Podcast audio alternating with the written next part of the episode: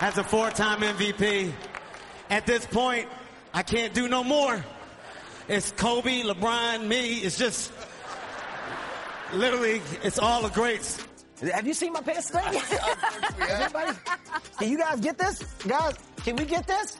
Guys, can we get a zoom in on this? look at look, look at this. at the First of all, on look those at, shoes. Look, man, look, look, you can't, you know, you can't write fashion. If Wow. fashion, if fashion was a sport, let me tell you where I'd be. You'd be a winner. I'd be in the Hall of Fame is where I'd be. I don't red pants. Only people to pull off red pants is me, Michael Jackson, Eddie Murphy. That's it. Me and Peyton share the same type of DNA. We're winners, and we both can throw a football, and we both identify with audibles and huddle changes. Welcome to SC Featured. I'm Jen Lada. If you don't know Kevin Hart from his stand up comedy routines, you may have seen him in movies starring alongside such actors as The Rock, Will Ferrell, or even Ice Cube. Or maybe trash talking NBA players from his courtside seats. But there's another side to Hart, the serious side. He's very passionate about exercising and motivating others to adopt healthy lifestyles, even people he's never met. ESPN's Chris Connelly sat down with Kevin in Los Angeles after one of his workouts. Even the guys he played basketball with at George Washington High School in Philadelphia knew Kevin Hart was seriously funny. But after enjoying success as a stand up comic and in the movies, Hart decided he needed to focus on living a healthier lifestyle and getting fit. In June 2015, while filming Central Intelligence in Boston, Hart came up with a way to get his fans started on their own fitness journeys an impromptu tweet asking them to join him in running a 5K. Boston, we about to get this morning 5K in, people. I'm five minutes away. I'm hyped to run with y'all. I figured because I'm in Boston, I need to do like Boston does. Nobody runs like Boston. Let's go, baby. How did the runs begin for you? Me and my, my good friend slash trainer, Ronald Boss Everline, we decided to randomly sent out a tweet, tell people to come meet us. We wanted to run uh, a 5K. We had about 300 people show up, and we just ran. I was like, oh, this is cool. We should do it again. It was it was fun because they came to really run. They didn't come to take pictures and say that they were just there and Kevin Hart is here. They came and said, Kevin, we're gonna run. Come on, let's run. And we ran, and we did it again. It was 700 people. Then we did it again. It was a thousand. In cities all over the world, he'd run. And by the time he made it to his hometown of Philadelphia, the place he left to make it big in show business, it all came together. The flash mobs were up to 2,500. Fans eager to cover the distance before meeting their idol.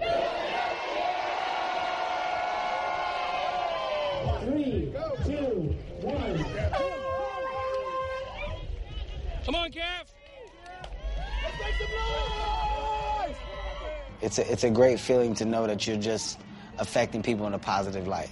You know, I mean, at the end of the day, you find your true purpose at at some point in your life for what you really, really were put here for. Well, you make people laugh. Bring people closer together. Everything I do goes in one circle. Laughter brings people closer together. Fitness, health, understanding brings people closer together. Making people live, love, and laugh is what I stand for, is what I represent. I think everything falls into that same circle of going around and saying, wow, this is where Kevin pushes people and this is what Kevin wants. At the end of the day, I think that the world is an amazing place, but it's a better place when people understand that we make each other better. All races, shapes, sizes. If you do things together, you do them as a group, ultimately you're showing the power of love, you're showing the power of connectivity, engagement. That's what I love to do. That's my purpose. How do you like to motivate people when you're doing those runs? What do you do to interact with people? I not only run, but I stay there until everybody's done. So the longer you take, the more you understand that you're holding up my day. I do not leave until everybody has crossed the, the finish line. What kinds of things do they say to you? Thank you for doing this. Thank you for helping me take the first step in the right direction. Uh, I'm glad to see that you're not all talk. Uh, it's crazy that you're out here and that you're bringing these type of things to the public. This is what people need. Um, Kevin, thanks for inspiring. Thanks for motivating. How does that make you feel when they say those things? I have no gripes at all, but it's not about my feeling. It's about what people are getting from it. So I don't do it for the personal feeling of look at what I'm doing. I love the fact that people are reacting. That's a good thing. You don't plan these in advance. It's just that you send out a thing on social media that day. Is that or we know the cities that we're going to. I mean, now they're a little more organized. Um, you know, I have great partnerships, like I said, with Rally, uh, with Nike, so I'm able to organize things differently and structure them to where we can handle large volumes of people. So sometimes you do need to know where you're going and, and send things out so we know the type of traffic that we're dealing with. The same thing with the Health Fest uh, with Rally, picking the cities and knowing where we're going and, you know, the large group of people that we're going to have coming so you're prepared for it. Kevin Hart also evangelizes for a fit lifestyle as an ambassador for Rally Health, a company focused on patient engagement in healthcare. And at 6:45 a.m. on a Wednesday morning, Kevin is already on a treadmill at a gym in North Hollywood, spurred on by his trainer, former college football player Ron Everline, better known as Boss. Bantering back and forth to each other like old friends, Boss and Kevin hit the weights and work up a good sweat. That's all the noise. It looks very hard. That that looked very hard. I thought. I don't know why. Hard for me. I guess I'm just different. you said how many? 20. 20. All right, brother. Let's go. What's the day of the week? Wednesday. So smile. It's Wednesday. You almost there, brother. You almost made it. I ain't made nothing. Hmm? I can't hear you over the easy work that I'm doing. you was making all that noise. I'm talking while I do it. How long did you have to do that before it became easy? this here, Yeah. I actually did this as soon as I was born. When I came out the womb. That's when I first knew I was gonna have amazing abs. I came out the womb, and the doctor smacked me on the butt, and I did 20 crunches. This actually may be my wife's shorts, to be honest with you. And if that's the case, then fine. Fine. I'm okay with that. Now, I tell you what, she ain't gonna want them back after today. Why does it help to look at yourself while you do that? You want me to be honest? It's because I look good. Uh, I don't. I don't really have a better answer than that. All right, kid. Uh, a lot of people Finish your 20, man. don't understand. I, I like to look in the mirror. Finish your 20, kid. 'cause I Damn. look damn good. How many days a week are you doing this? I don't really take off. Six days, and every other Sunday you take off. No, Sunday. Sunday is like a cardio. Sunday is where I do run, but then I run a lot too. I don't know. I look at it as right now. I love it. What was I at? 60 or 70? 80. I mean, I love it. I love taking care of myself. I love getting after it every day. So, you don't really need days off Can you move and work? when you enjoy what you're doing. Can you talk and work? At this point, I enjoy it. That's why. You enjoy literally doing it, or you enjoy what it looks like after you're done? I enjoy both. Everybody likes results. That's why you work hard. How many years now have you had that kind of commitment to being Uh, I would say probably three to four. You know, this isn't something that you get overnight. Of course, it's something that you work at. And after working at it, it becomes a lifestyle. You adapt to that lifestyle. And it now is a part of my life. There is no room for error. This is how I move around. What made you decide to make that kind of commitment three or four years ago? I think when you see people close to you, uh, you know, go through health issues, pass away through like, you know, things that could have been prevented, um, it, it it strikes a it strikes a match. It lights a fire that that makes you aware. You know, when you high blood pressure, strokes, heart attacks, these things are are real. You know, these things happen, but they happen more often when you increase the chances of these things coming. You know, if you're not eating correctly, if you're not giving yourself uh, uh, you know, the proper movement, exercising, just just literally the general the general things that probably go along with taking care of yourself. When you ignore and avoid those things, that stuff can sneak up on you. And I lost a lot of people um, that were close to me. And with my schedule and the way I was touring and filming and doing movies, eating any old kind of way, you literally start to look up and you go, wow, you know, I'm falling into the same pattern as some of those people before me fell into, which ultimately is going to put me in the same position.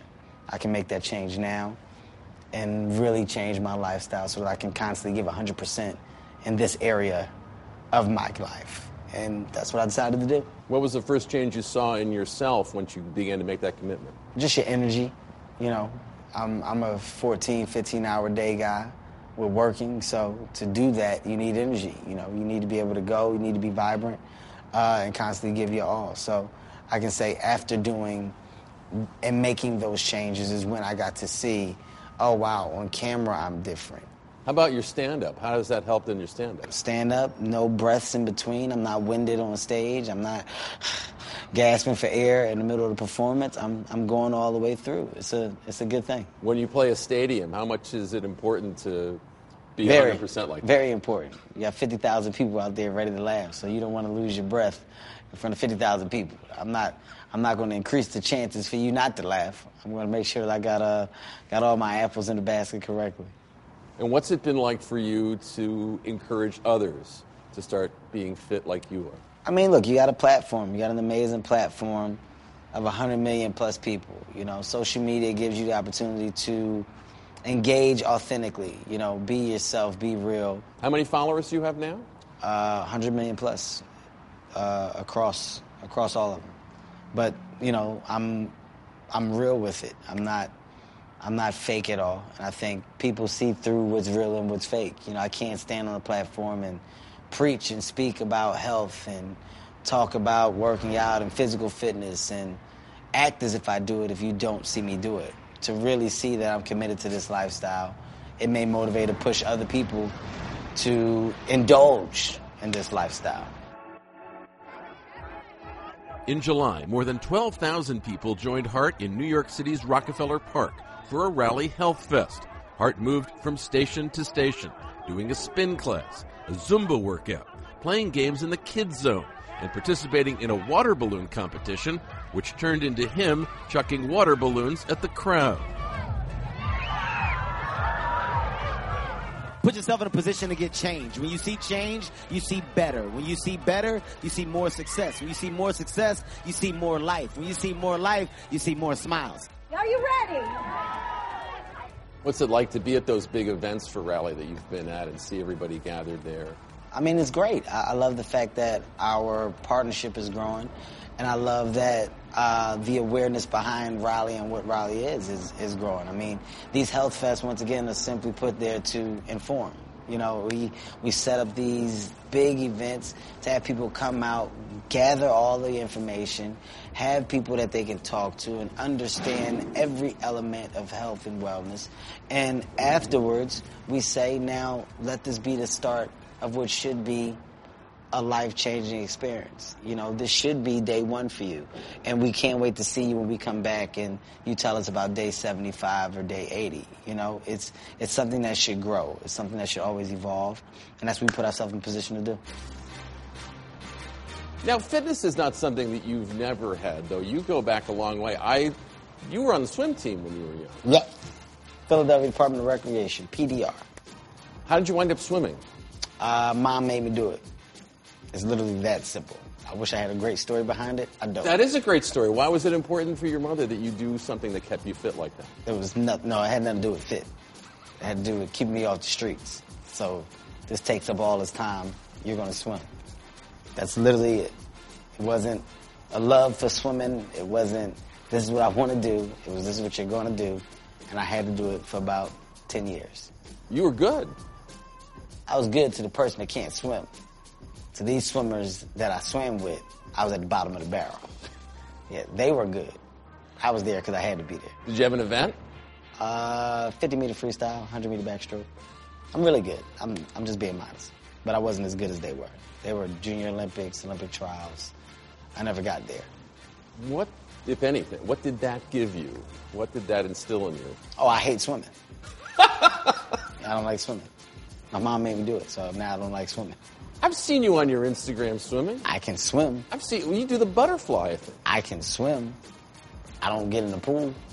I don't go to pools and do laps just because I hate swimming.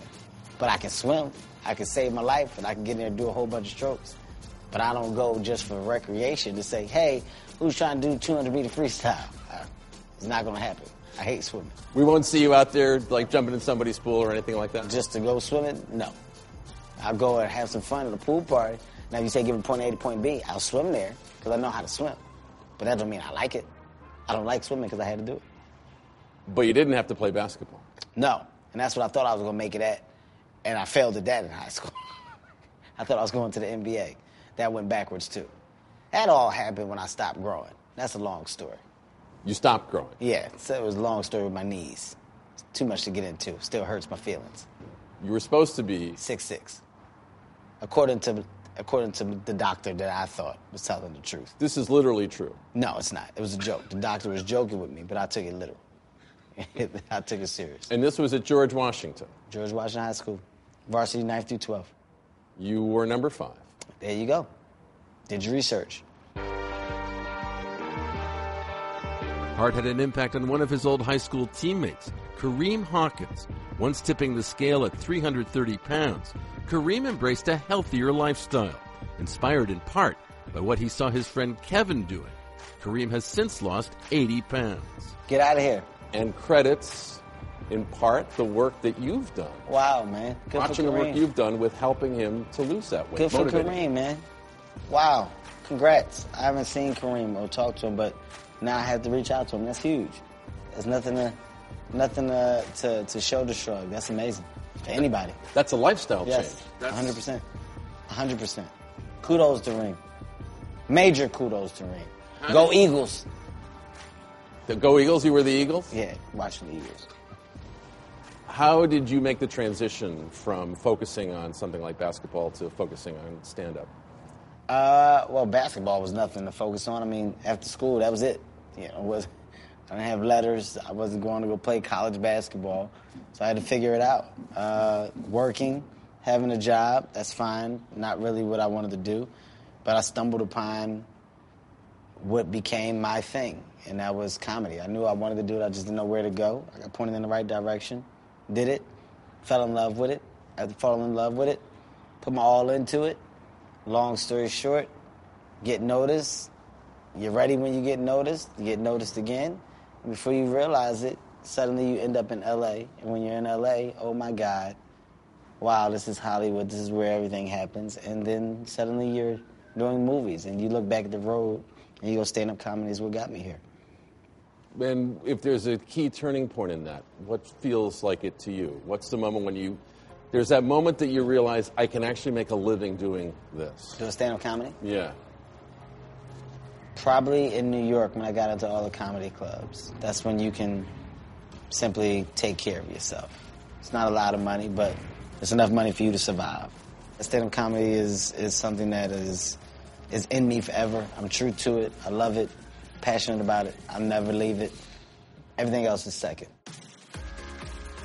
Thank you to Kevin Hart and Chris Connelly. This episode of SC Featured was produced by Christine Newby and edited by Steve McCarthy and Damian Robinson. Chris Schwartz provided field producing, while Gustavo Coletti is the senior managing producer. And one more thing.